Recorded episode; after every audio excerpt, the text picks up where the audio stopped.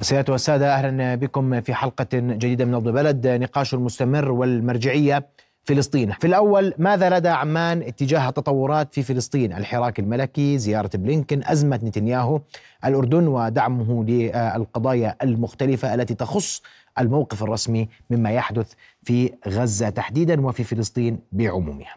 تساؤلات اطرح عليها على ضيفي الكاتب والمحلل السياسي الأستاذ ماهر أبو طير. مساء الخير أستاذ ماهر. رؤيا بودكاست. واليوم أول شيء بدي أسأل برأي أسمع رأيك بما يحدث في القطاع اليوم ورأيك بالتطورات الأخيرة من من اغتيال الشهيد صالح العروري اغتيال اليوم في لبنان وكل هذه التطورات تقرأ في وقف المفاوضات وكأن الملف بات أكثر تعقيدا. طبعا. إيه، أولا إيه، كل المؤشرات هذه الفترة يعني واضحة وليست أصلا بحاجة إلى تحليل سياسي معقد. تقول أن إسرائيل مستمرة في الحرب. وأيضا من جهة ثانية تورطت أيضا في قطاع غزة ولم تحقق أهدافها ولكن تحاول البحث عن أهداف رمزية لبعض الرموز من خلال اغتيالهم من أجل هز معنويات أهل قطاع غزة والفلسطينيين والعرب أيضا في هذه الحالة، ولكن الأهداف الاستراتيجية لإسرائيل داخل قطاع غزة لم تتحقق وهذا يفسر الانتقام من المدنيين، يعني هناك أرقام كثيرة يتم تداولها عن 60% من يعني من المنازل والعمارات والشقق السكنية تم هدمها. يمكن لربما عدد الشهداء يتجاوز ال 30 ألف برغم أنه بينحكى على 22 ألف وشوي لكن أنا بعتقد مع المفقودين بيتجاوز ال 30 ألف وعشرات ألاف الجرحى. إيه، الوضع في القطاع غزة إيه، يعني إيه، التعقيد يشتد يوما بعد يوم. ولربما أذكرك الليلة أن رئيس وزراء حكومة الاحتلال صرح في بدايات بدايات الحرب. وهذا يؤشر على نواياه المسبقة بما يتجاوز الوضع داخل قطاع غزة قال أن الحرب ستكون طويلة. ربما هذا التصريح يعود إلى كون الاحتلال لديه تقديرات حول آه، قوة فصائل المقاومة ولكنه أيضا يؤشر على حساباته الشخصية باتجاه وجوده في موقع من جهة ووجود حكومته وتصنيع هذه الأزمة لاعتبارات تتجاوز أصلا فلسطين لربما تمتد إلى الإقليم. بشكل عام لا يمكن أن نقول اليوم أن هناك أي مؤشرات مؤشرات على وقف الحرب وربما نشهد خلال الفترة المقبلة هذا هو السيناريو الذي يتحدث عنه الأمريكيون الآن من خلال اتصالاتهم مع الإسرائيليين. نتحدث عن احتمال تخفيف العمليات في بعض المناطق وتحويلها إلى عمليات انتقائية ولكن ولكن لا بد من الإشارة هذه الليلة إلى أن الأذى قد وقع على قطاع غزة ولا بد أن نعترف أيضا من جهة ثانية أن إسرائيل دفعت ثمنا غاليا. حتى لا نبقى نحن أسرى لصورة الشعب الفلسطيني الذي يتعرض إلى يعني إلى ضحايا يتعرض إلى أضرار كثيرة ويدفع الثمن غاليا. أيضا الشهور التي مرت والشهور المقبلة تركت أثرا خطيرا في مجتمع الاحتلال وربما لربما في مرة ماضية كنت بمعيتك هنا أشرت إلى أننا لأول مرة نشهد أرقام يعني عن عن عجز مالي يصل يتجاوز 60 مليار دولار بموازنة الاحتلال وأكثر من 800 ألف شخص خسروا أعمالهم وأيضا أكثر من 400 ألف شخص تم اجلائهم من الإسرائيليين. عشنا يا أستاذ محمد حتى شهدنا وجود موجات لزوح ولجوء بين الإسرائيليين. وما يتعلق أيضا بتدمير قطاعات كاملة في إسرائيل أو في كينونة الاحتلال مثل قطاع التكنولوجيا والسياحة وأيضا الانقسام الداخلي الذي يطل برأسه كل كل فترة وتتسرب معلوماته. ولربما نتنياهو أو رئيس وزراء الاحتلال يتجنب وقف الحرب حتى لا يذهب هو وفريقه إلى المرحلة الأخطر على استقرار إسرائيل من جهة وعلى استقراره الشخصي. لكن اليوم برأيك عشان عشان أكون واضح. في تطورات ميدانية آه، خان يونس تشهد معارك عنيفة. آه، هناك حديث عن عودة آه، سكان شمال القطاع إلى شمال القطاع بطلب أمريكي. على أقل تقدير هذه التسريبات تقول هذا. لا تصريح رسمي بذلك وهناك حديث عن تعنت كبير لدى الاحتلال وخلاف كبير ما بين شقي الحكومة بمعنى صحيح. السياسي صحيح. والعسكري والحديث تحديدا عن قيادة الجيش التي ترفض ولا ولا ولا تسمع ولا تنصت للحكومة وهذا ما تناوله الإعلام العبري يوم أمس بشكل صحيح. واسع وكبير صحيح. وتحدث أن على رئيس الأركان أن يكون جزءا من الحكومة لا عكس ذلك صحيح. إيه، اولا هذه الأزمة التي تعيشها كينونة الاحتلال ستترك أثرا حادا. وأنا قلت لك مرارا نحن لا يعني إحنا ما بنخدر الناس ونبيعهم الأوهام حول انتصارات معينة تحققت ولكن هناك نتائج معينة تحققت على أرض الواقع بخصوص هز بنية الاحتلال وأيضا خفضت إمكانات خروجه من هذه المحنة. يعني التيارات التي تؤثر إسرائيل وتعملقها بطريقة غير منطقية. لا تريد أن تصدق أن إسرائيل دفعت ثمنا غاليا. هي دفعت ثمنا غاليا وسوف تواصل دفع هذا الثمن. يعني أنا قبل أن أرد على جوابك بشكل عميق دعني أن أشير هنا إلى أن أهم نتيجة تحققت اليوم أنه عندك حوالي نصف مليون إسرائيلي أو غادروا يحملون جنسيات أجنبية غادروا إسرائيل. جاذبية الهجرة انخفضت أو أي يهودي اليوم في العالم لن يأتي إلى إسرائيل ضمن برامج توطين أو دعوة للعودة إلى إسرائيل خصوصا أن كل سنتين إلى سنتين ونصف تحدث حرب جديدة في قطاع غزة أو أماكن أخرى وأيضا الضفة الغربية ومناطق أخرى غير هادئة. وأنا أعتقد أن هذه النتائج لربما يجب أن يتنبه إليها الناس من باب التوازن النفسي إزاء المشهد الحالي. بطبيعة الحال إسرائيل تتخ خبط داخل قطاع غزة. نقلت العمليات من شمال القطاع إلى المناطق الوسطى تقريبا خان يونس وهي تبحث عن صيد ثمين. الصيد الذي تريده إسرائيل أحد الرموز المعروفة داخل القطاع بما يتجاوز تنفيذ عمليات في لبنان أو في مناطق ثانية. وهذا لربما يكون صعبا أو مستحيلا في ظل التحوط الأمني أيضا من جانب, من جانب فصائل المقاومة. ما ينبغي الإشارة إليه الليلة؟ ليس مجرد الدعوة الأمريكية لعودة ال... لعودة ال... الفلسطينيين إلى مناطق الشمال لأكثر من سبب. أولا على الولايات المتحدة وأنا لا أريد أن أنظر هنا أن توقف دعمها هذا الغير محدود. لإسرائيل الولايات المتحدة شريكة في هذه الحرب وهي التي تمد إسرائيل بكل هذا السلاح والذخائر وترسلها للإسرائيليين من أجل قتل الشعب الفلسطيني في شمال القطاع أو في وسطه أو في جنوبه. وثانيا البنية البنية يجب أن نتحدث اليوم عن البنية التحتية في شمال القطاع. هناك مناطق كاملة مدمرة الشوارع مدمرة الخدمات غير متوفرة. أنت اليوم حين تقول عن عودة الناس إلى شمال القطاع تحقق غاية واحدة فقط مرحليا وهي منع تهجير الفلسطينيين باتجاه الحدود المصرية أو دفع الكتلة هذه تجميعها في رفح في الجنوب ودفع ودفعها في في باتجاه مصر. ولكن مناطق الشمال اليوم ومناطق أخرى في قطاع غزة لم تعد صالحة للحياة بكل ما تعنيه الكلمة. وعلينا ان أن نلاحظ أن لا قرار دوليا حتى الآن بوقف الحرب. ولا يوجد أي توجه ولا حديث عن إعادة الإعمار داخل قطاع غزة وكأنه يراد كأنه يراد أن يعيش الفلسطينيون داخل القطاع فوق كومه من الخراب والدمار إيه، في حال فشل سيناريو التهجير بشكل كامل. طب وأنا وأنا هنا بدي أسألك لأنه الضفة الغربية مرتبطة. طبعا. حتى أدخل على الملف الأردني. نعم. والضفة الغربية هي ملف أردني بامتياز. طبعا. وهذا هذا حديث رسمي وليس هذا الواقع. آه. واليوم هناك تطور العمليات أيضا في الضفة الغربية. صحيح. والحديث اليوم على الأقل عبر الإعلام العبري عن عن نية الاحتلال لإنشاء مكب نفايات وسط القدس نعم. وسط الأحياء العربية في القدس في محاولة أخرى للضغط على آه، آه، آه، المقدسيين. نعم.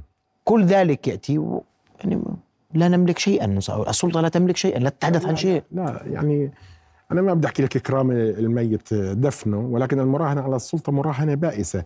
بالمناسبة سلطة أوسلو وأنا لا أريد أن أسميها السلطة الوطنية الفلسطينية لأنها لا وطنية ولا فلسطينية بالنسبة لي بسبب ممارساتها.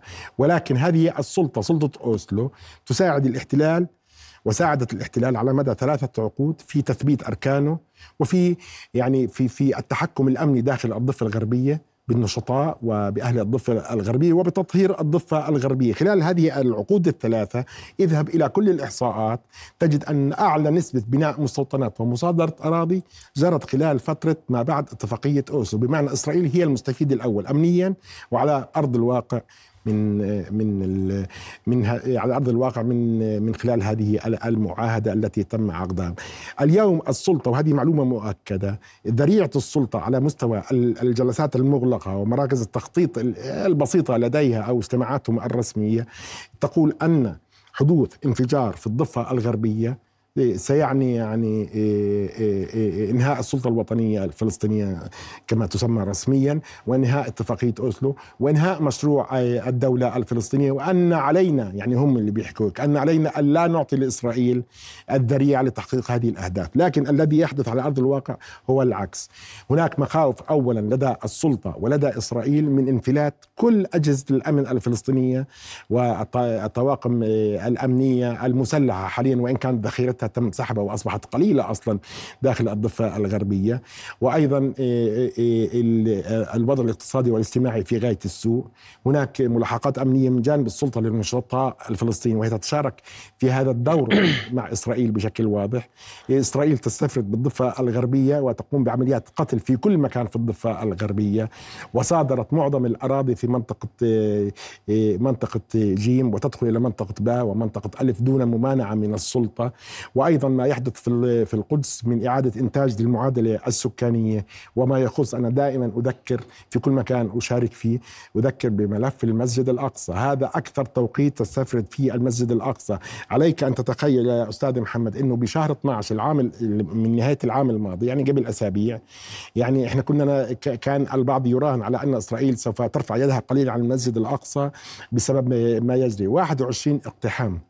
21 اقتحام للمسجد الأقصى وأكثر من 40 عملية منع رفع آذان في الحرم الإبراهيمي في الخليل. هذا يعني في المجمل أن أننا أمام سيناريو من أكثر من نقطة.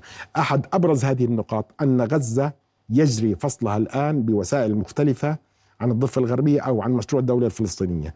ثانيا إسرائيل الآن تتعامل مع الضفة الغربية بشكل مختلف وتحدثت مرارا عبر تسريبات أو تصريحات مباشرة على أن هذه يهودا والسامرة وعلى أن هناك احتمالات لحدوث مواجهة أمنية مع القوات مع القوات الفلسطينية على مستوى الشباب والعناصر العاديين.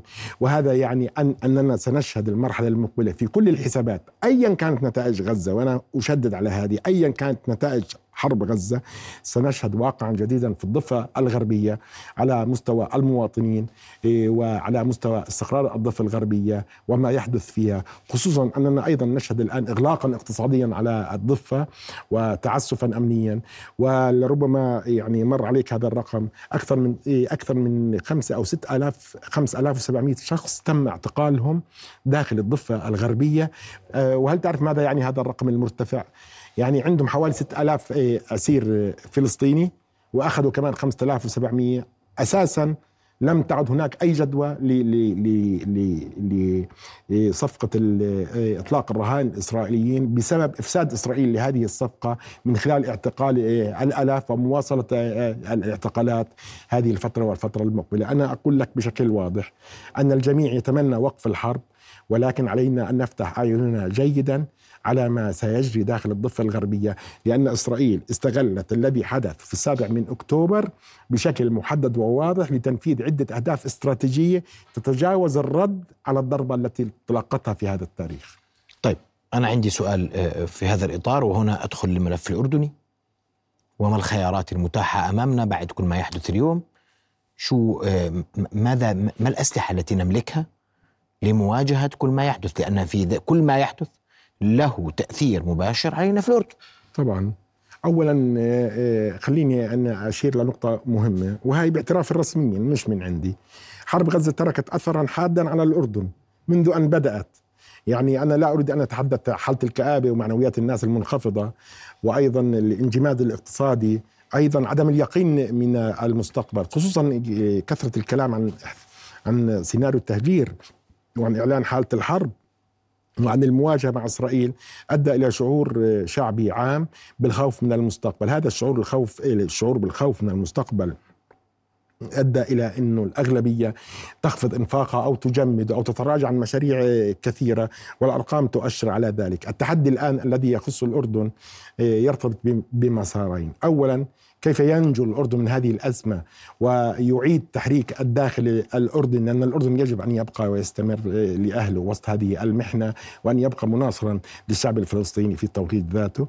والنقطة الثانية تجنب الارتدادات الإسرائيلية الخطيرة. وأنا أقول لك هذه الليلة أن أنه بدون أن تتوقف حرب غزة سيبقى التوتر هنا مرتفعا جدا وحتى لم يعلن ذلك بشكل واضح. هناك مخاوف هنا بالأردن من ارتداد ما يجري بالضفة الغربية.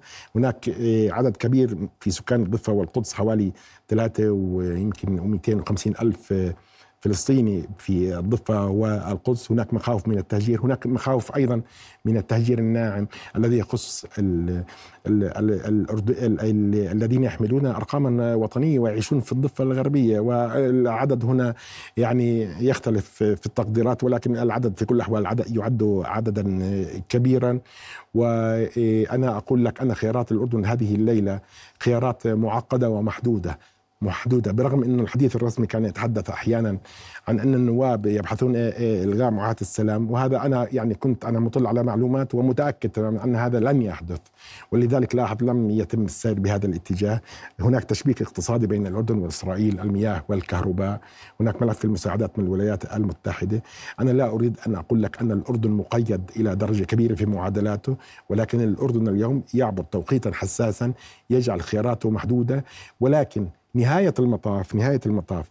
إذا حدث تصعيد إسرائيلي سيهدد الوجود الأردني بشكل عام ونصبح على حافة الخطر بشكل كبير سيكون الأردن مضطرا بشكل مباشر أن يتخذ إجراءات أيا كانت نتائج هذه الإجراءات. سأقول لك شيئا مهما.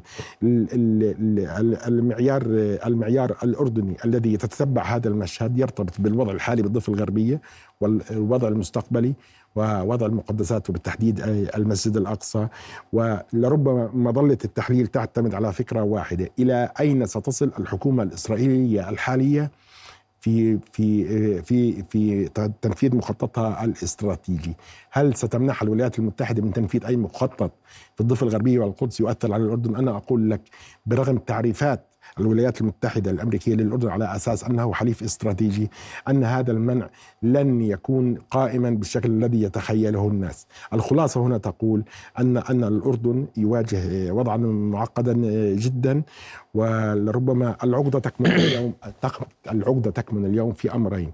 حاجة الأردن لوقف الحرب سواء في غزة وحتى في الضفة الغربية وأيضا حاجة الأردن على أن يسترد عافيته من يسترد عافيته بشكل طبيعي ويعود إلى طبيعته في ظل يعني أرقام ومؤشرات غير مطمئنة حتى الآن. أعطيني خيارات ما جاوبتنيش. أنا بس خيارات أنت شو بدي آه، اليوم شو بدي أسوي؟ أعطيني اليوم, اليوم هل هل للاردن اليوم أن يفكر خارج الصندوق للخروج من هذا المأزق؟ اليوم عندنا تحالفات استراتيجية عمرها سنوات طويلة عقود.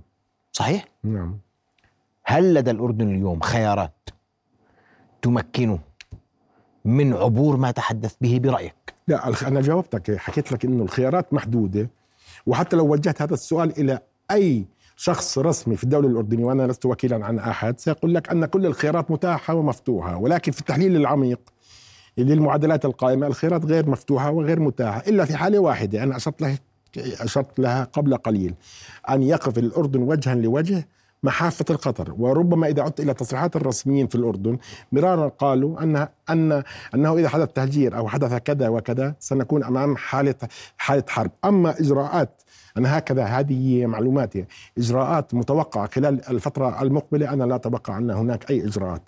والسبب في ذلك أن الحرب دخلت اليوم إيه، الشهر الرابع وربما هناك من يعتقد أن الحرب أصبحت حدثا يوميا مثل الانتفاضة الأولى والانتفاضة الثانية وكل التركيز على وقف الحرب بشكل عام وأيضا على خفض الأخطار التي قد تتدفق من الضفة الغربية. وأنا لا أعتقد أن أن أن هذه القراءة إيه، عميقة ودقيقة من جانب يعني بعض المحللين الذين يعتقدون أن ألا علينا ألا علينا أن لا أنه علينا أن لا نبالغ في توقع الأخطار. الأخطار قائمة وما كما قلت لك في البداية الخيارات محدودة وهناك تقييدات كثيرة خصوصا وهذه نقطة مهمة خصوصا أن سيناريو الحرب الإقليمية يرتفع تدريجيا وبشكل متصاعد بشكل قد قد يؤدي إلى إعادة خلط الأوراق في كل المنطقة.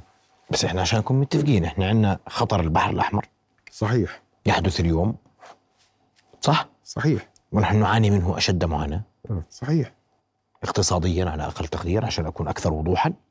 ولدينا خطر الحدود الشمالية واللي الاردن اليوم لم يعني لم لم يهاود وتحدث بوضوح أن هذه ميليشيات ومحاولات للتدخل في الشأن الأردني وخلخلة الاستقرار في الأردن مدعومة من دول إقليمية. شوف بدي أكون صريح معك. هلأ بالاخطار المتوقعة أو القائمة هناك خطر ثالث أنت ما ذكرته.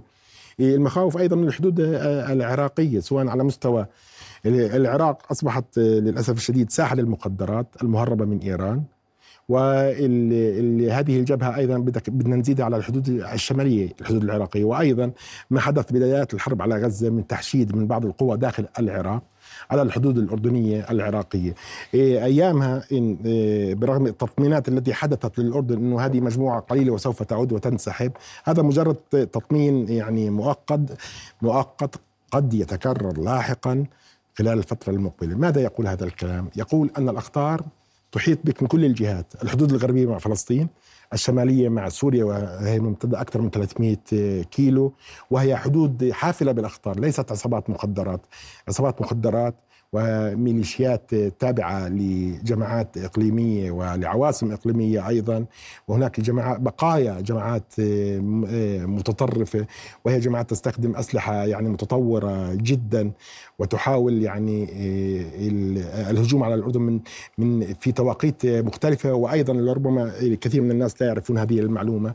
يحاولون تنفيذ هجمات من عدة محاور على أساس أنهم يعتقدون أن أن أن الهجوم من عدة محاور في توقيت واحد سوف يؤدي إلى إرباك الحمايات الأردنية للأردن وهذا لم يحدث في المرات السابقة بالمناسبة.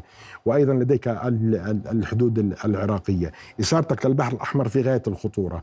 إيه، أعتقد يوم أمس إيه، رئيس نقابة الخدمات اللوجستية نبيل خطيب صرح تصريح مهم جدا. وهذا التصريح يعني أنا بالنسبة لي ليس مفاجئا ولكنه يعني أشار إلى أنه على سبيل المثال إلى أن السفن التي تصل إلى الأردن سوف تذهب إلى طريق بديل عبر رأس الرجاء الصالح. هذا يعني تأخر وصول السلع يعني ارتفاع كلف الشحن وذكر أرقامه وارتفاع مذهل للشحن ويعني ارتفاع بيع السلع في الأردن وربما اختفاء جزء من المخزون الاستراتيجي. للسلع الأساسية في الأردن والسلع هنا متنوعة غذائية وغير غذائية إيه، على مشارف شهر رمضان. هذه الحالة الخطيرة. هذه برغم أنه في وجود حلول يعني مبسطة أو مؤقتة إلا أن هذه الحالة لا تضرب الأردن فقط ولكن تضرب كل الدول المطلة تقريبا كلها في الأغلب التي التي ليس لها حوالي عندك ثمان دول مطلة على البحر الأحمر. ثمان دول وهناك مجلس للبحر الأحمر وخليج عدن تأسس قبل حوالي سنتين على ما أعتقد. ولكن هذا التأثير يشمل عدة دول بما فيها أيضا أحب أن أشير الليلة إلى قناة السويس. قناة السويس اليوم يعني في حالة موت سريري بسبب عدم وصول السفن وبالتالي تراجع التحصيلات المالية المصرية وما يعني ذلك على استقرار مصر في في ظل أزمة أزمة مالية. أنت اليوم لا تتحدث عن الأردن منعزلا. الأردن ضمن منطقة عربية أو إقليم كما يحب البعض أن يقول وهي تتأثر مثلها مثل حال الآخرين. ولكن الفرق بيننا وبين بعض الدول بعض الدول لديها حلول بسبب إمكاناتها المالية التي تستطيع أن تستوعب هذه الأزمات أو أن تجد حلولا بديلة الأردن وضعه الاقتصادي يعني في غاية الصعوبة ديون وعجز وأنا لا أريد الخوض في الديون والعجز كيف جاءت ولماذا جاءت. يعني كل إنسان بالبلد عنده إجابة على هذا السؤال وفقا لتصوره. ولكن هناك وضع اقتصادي حرج وهناك انكماش اقتصادي داخلي في الأردن. يجب أن لا يستمر لاعتبارات كثيرة. وأيضا عندك أزمات تأتيك من دول الجوار، التوقيت بكل الاعتبارات هو توقيت ضاغط ولا يبدو في الأفق حتى الآن. أي يعني أي حل جذري. واذا اذا إذا سمحت لي بدقيقة جولة بلينكن اللي وزير الخارجية الأمريكي هنا جاء إلى عمان. هذه هي الجولة الرابعة منذ بداية الحرب. م. نفس التصريحات الأمريكية. يعني آخر تصريح له أصبح يتحدث لا يتحدث عن وقف الحرب يتحدث عن عمليات انتقائية. ولذلك أشرت لك في بداية الكلام عن عمليات مختارة بدقة ولكنهم لا يتحدثون عن وقف الحرب. لا يتحدثون ابدا ولربما يختطفون كل المنطقة إلى حافة جهنم خصوصا بعد توسع العمليات في جبهة لبنان على الرغم أنني أعرف أن الليلة أن كثير من الاردنيين لا يقتنعون بجبهة جنوب لبنان ويعتقدون أن هذه بس مجرد اشتباكات لرفع لرفع العتب ولكن أنت تعرف أن الحروب الكبرى أحيانا تنطلق شرارتها من حدث من حدث صغير. أنت لست بحاجة يعني محركات أو مغذيات كبيرة حتى تشتعل هذه بس نتنياهو اليوم وجه رسالة واضحة. نعم طبعا. في, في جانبين. نعم. لسانيا وكلاميا لحسن نصر الله شخصيا. نعم. وأيضا باستهداف آه، آه، رئيس كتيبة رضوان نعم. كتيبة النخبة في حزب الله. نعم. بصاروخ واستشهاده يعني لا اليوم. آه، شوف علي الكل الكل بيعرف هو مش سر كثير إنه لبنان مخترق امنيا. والاحتلال الإسرائيلي عنده شبكات أمنية داخل داخل لبنان إيه، ولديه رقابة وربما يخترق يعني يخترق شبكات الاتصالات ووسائل كثيرة ربما ولديه معلومات قد لا تكون كاملة ولكن لديه جزء من هذه المعلومات. أنا أقول لك أن أن غزة الليلة غزة على ما يبدو. وهذا مجرد توقع. الله أعلم يعني يصيب أو لا. غزة تستدرج كل المنطقة العربية إلى حرب مفتوحة شاملة. لأنك كما ترى الآن الوضع داخل فلسطين الوضع في كل دول الجوار المعسكر الممتد من طهران حتى لبنان ما يحدث في البحر الأحمر والدول المطلة عليه. انقسام الموقف العالمي باتجاه ما يجري في فلسطين. أنت لا تتحدث عن حرب في مساحة جغرافية محدودة واثرها أثرها يبقى أو باق داخل داخل القطاع داخل قطاع غزة، أما بالنسبة لسيناريو توسع الحرب ودخول لبنان بشكل أي أوضح هذا أمر محتمل ولكن علي أن أشير الليلة إلى عدة حقائق، اولا حزب الله لا يريد توسعة الحرب لأن لديه عوامل لبنانية معقدة تمنع توسع الحرب، الشعب اللبناني بشكل واضح أنا أقول لك ولا أريد أن أتحدث بطائفية هنا، لا يريد هذه الحرب لاعتباراته. أيضا إسرائيل لا تريد توسعة الحرب لأن مهما بلغت قوتها لا تستطيع المحاربة على جبهتين واستنزاف مواردها المالية والعسكرية. البعض يقول ان ان, اسرائيل يعني قطعك في هذه النقطة. البعض يقول أن إسرائيل تستفز بكل ما تملك حزب الله حتى في استهداف العروري في الضاحية الجنوبية في مكتبه تحت حماية صحيح. حسن نصر الله. السبب السبب في هذه النقطة أنا بدي أقول لك السبب مش إنه إسرائيل بدها حرب مباشرة. السبب هي تريد استدراج الولايات المتحدة لحرب واسعة. والولايات المتحدة لا تريد مثل هذه الحرب الإقليمية. الاعتبارات تتعلق بأمن حلفائها والملاحة والنفط وما يحدث أيضا في بحر العرب والبحر الأحمر والمخاوف مما قد يحدث في الخليج العربي. يعني نحن الآن أمام لعبة مزدوجة. هي تحاول استهداف اللبنانيين وترسل رسائل التهديد بشكل مختلف إيه، من باب الرد ويعني محاولة إسناد الرأي العام الإسرائيلي أنهم غير متروكين في هذه الحرب.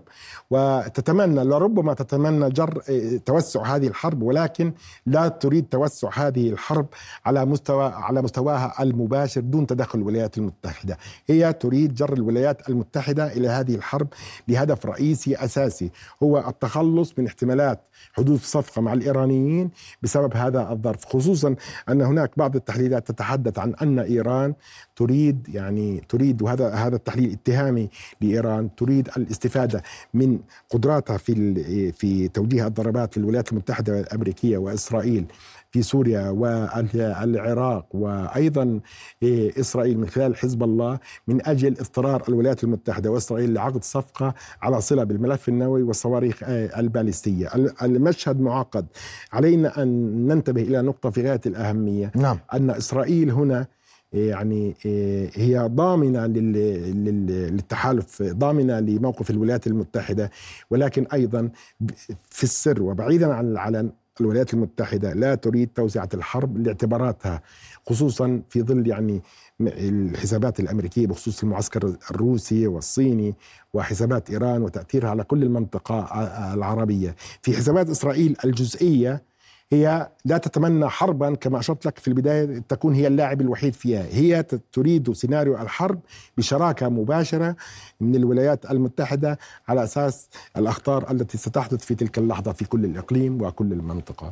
طب هناك حديث الآن وأنا بدي أسألك في مباشرة آه، أستاذ ماهر أن بلينكن يقول بأنه آه، سيبلغ إسرائيل بضرورة آه، إنهاء الحملة العسكرية في أقرب وقت ممكن وأن الأمر لن يستمر لأكثر من أسابيع.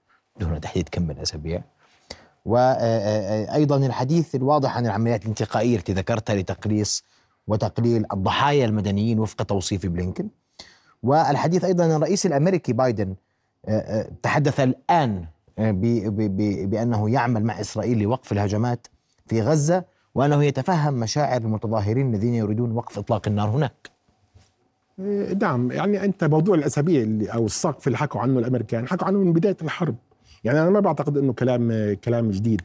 أنا بقول لك كلام أنا ما بدي أدعي إنه في غاية الأهمية ولكن أنا أعتقد إن هذا هو التقدير. إذا شعرت كلامي واضح أنا. الولايات المتحدة مش حاطة الفلس الشعب الفلسطيني بحسبتها.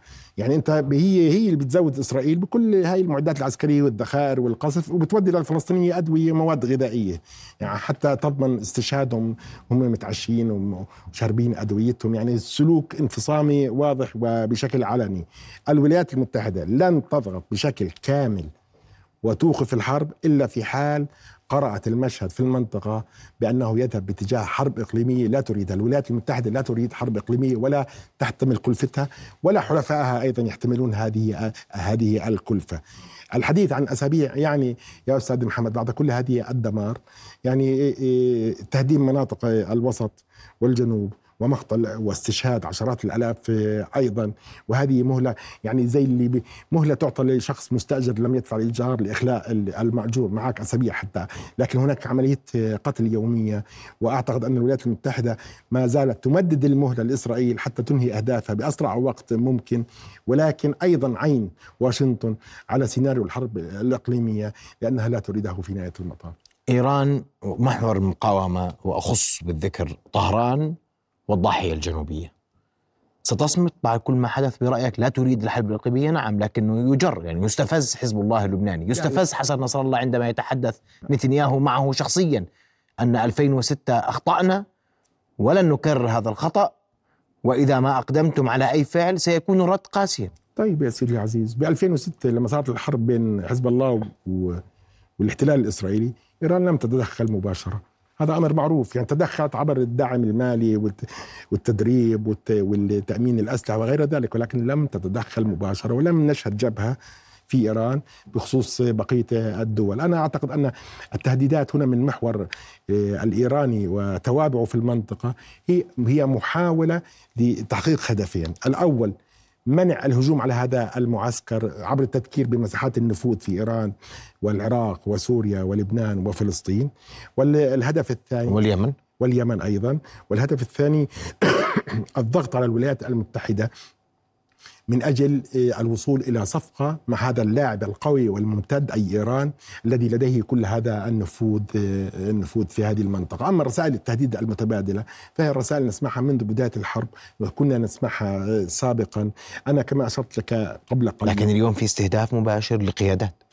يا سيدي ما صار استهداف أصلا سابقا لقيادات أخرى، أنت بدك تعترف لأنه الذراع الإسرائيلية الذراع الامنيه الاسرائيليه والذراع والذراع الامنيه الأمريكية يعني مرتبطات بنفس الجسد عشان ما نفصل، يعني تم اغتيال عماد مغنية، وتم اغتيال قاسم سليماني، وتم اغتيال أسماء كثيرة. الموسوي, آه، الموسوي. العاروري وأخيرا سامر طويل. اغتيال علماء إيرانيين داخل إيران وتحدث عمليات قصف يومية داخل سوريا تؤدي إلى يعني استهداف مقاتلين وخبراء إيرانيين.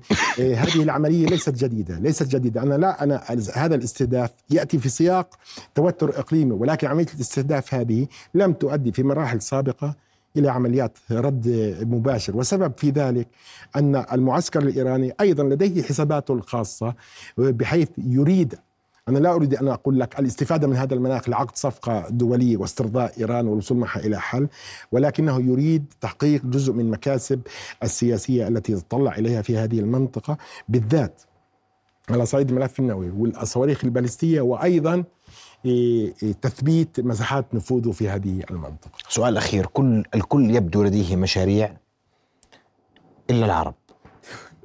بحكي معك بصراحة ماذا ننتظر يعني؟ اليوم في سؤال مهم بعد كل ما يحدث. لا لا يعني سؤالك سؤالك طيب شو بستنوا حقك السؤال هذا وحق كل الناس بس هذا شيء مش جديد. العالم العربي مفتت ومرتبط كل دولة مرتبطة بمصالحها وحساباتها الداخلية. وحسابات دول الجوار يعني أنا بقول لك إياهم أك- ثلاث طبقات في أو أربع طبقات حساباته الداخلية الدولة أي دولة حساباتها داخلية وحسابات الأخطار أو العلاقات الإيجابية اللي بتيجي من دول الجوار بعدين حسابات الإقليم بعدين حسابات المحاور آه، العالمي العالمية. لا يوجد دولة عربية اليوم واحدة قادرة على بلورة موقف منفصل خصوصا أن أغلب الدول العربية تعاني من المديونية والفساد وأنا لا أريد لك أن أقول لك الارتهان للخارج ولكن أتأثر بالعلاقات الخارجية بأنماط مختلفة. أنا بعتقد أن هذه هذه النبرة عن الحديث عن موقف عربي موحد بس مبادرة عربية موحدة بلاش. مبادرة ما في مبادرة عربية. هو كله بركز على فكرة واحدة هي وقف الحرب ولكن ما هي مبادرة؟ لا توجد أي مبادرة ولا حتى يعني حتى بالسبعينات إحنا شهدنا مثلا قطع النفط. الوسيط المصري والقطري اليوم لا ما, ما لا لم يعد يملك أوراقا لا لا توجد أوراق. أنا كمان أشرت لك واليوم لا بديل فلسطيني في غزة عن حماس. لا ما في صحيح. بديل. أنا أنا قلت لك أو كتبتها مرة إنه ما بعد الحرب هو أسوأ مما قبل الحرب. يعني تخطيط هذا تخطيط إسرائيل بس ربنا موجود بالأخير. تخطيط إسرائيل لقطاع غزة ما بعد الحرب هو أسوأ من الحرب.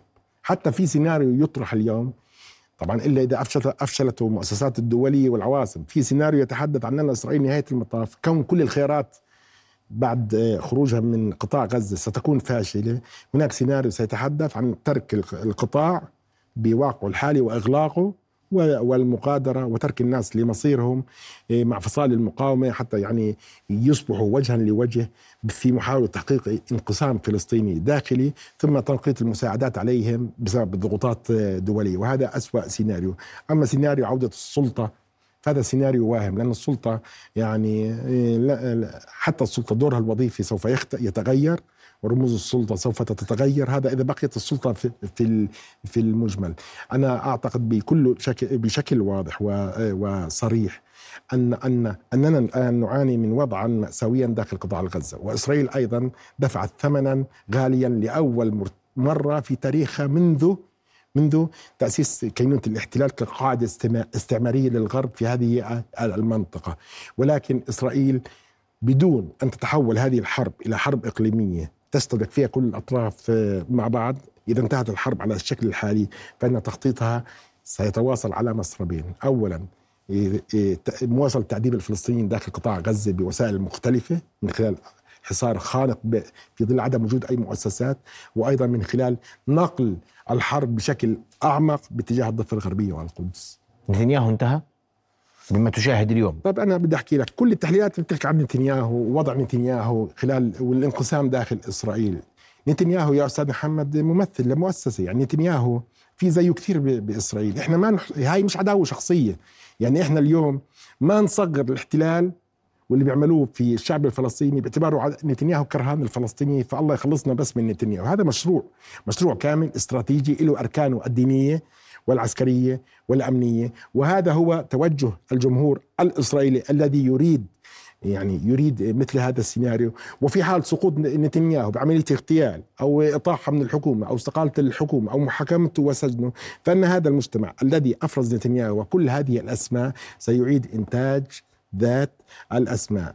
والسبب بسيط أن كينونة الاحتلال غير شرعية هذه فلسطين كلها عربية من نهرها إلى بحرها وأيضا بسبب عقيدة الخوف التي تتلبس الإسرائيليين وصف مليارين عربي ومسلم وإن كان يعني معظمهم ما في منه فائدة لفلسطين ولكن يعني هو جسم غريب موجود في المنطقة. ولذلك يعني من الممكن أن نقرأ مصير نتنياهو ولكن الأمر مرتبط بمؤسسة كاملة متجذرة داخل كينونة الاحتلال وليس بمجرد أشخاص يقودون هذه المرحلة. أشكرك كل الشكر أستاذ مهر أبو طير على وجودك معنا شكرا جزيلا. رؤيا بودكاست.